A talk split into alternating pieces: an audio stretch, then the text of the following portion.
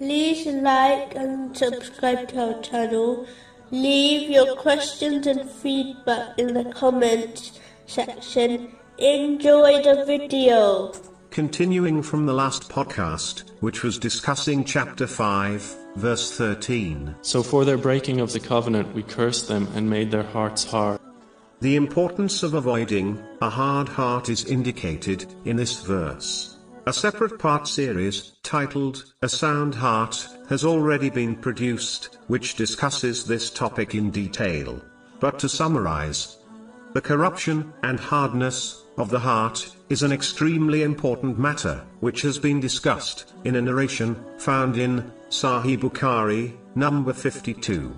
It warns that when the heart becomes corrupt, then the whole body becomes corrupt.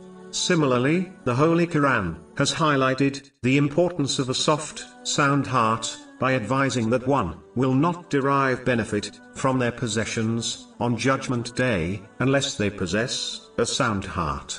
Chapter 26, verses 88 and 89. The day when there will not benefit anyone, wealth or children, but only one who comes to Allah with a sound heart. The one with a hard heart can be described as a person who rejects the truth when it is presented to them, believing they are superior in knowledge.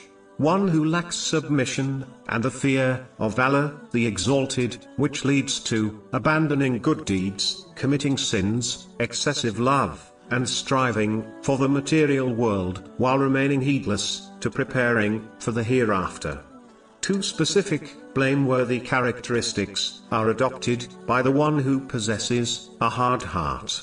They intentionally misinterpret divine scriptures in order to fulfill their own desires, such as obtaining fame. They criticize those who strive to adhere to the Holy Quran and the traditions of the Holy Prophet, peace and blessings be upon him, as they desire people to follow their thinking and love for the material world. The second, is that they cherry pick verses and narrations, which suit their desire.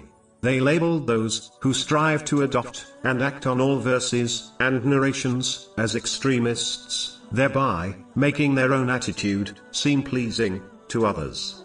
The next podcast will continue discussing this topic and verse.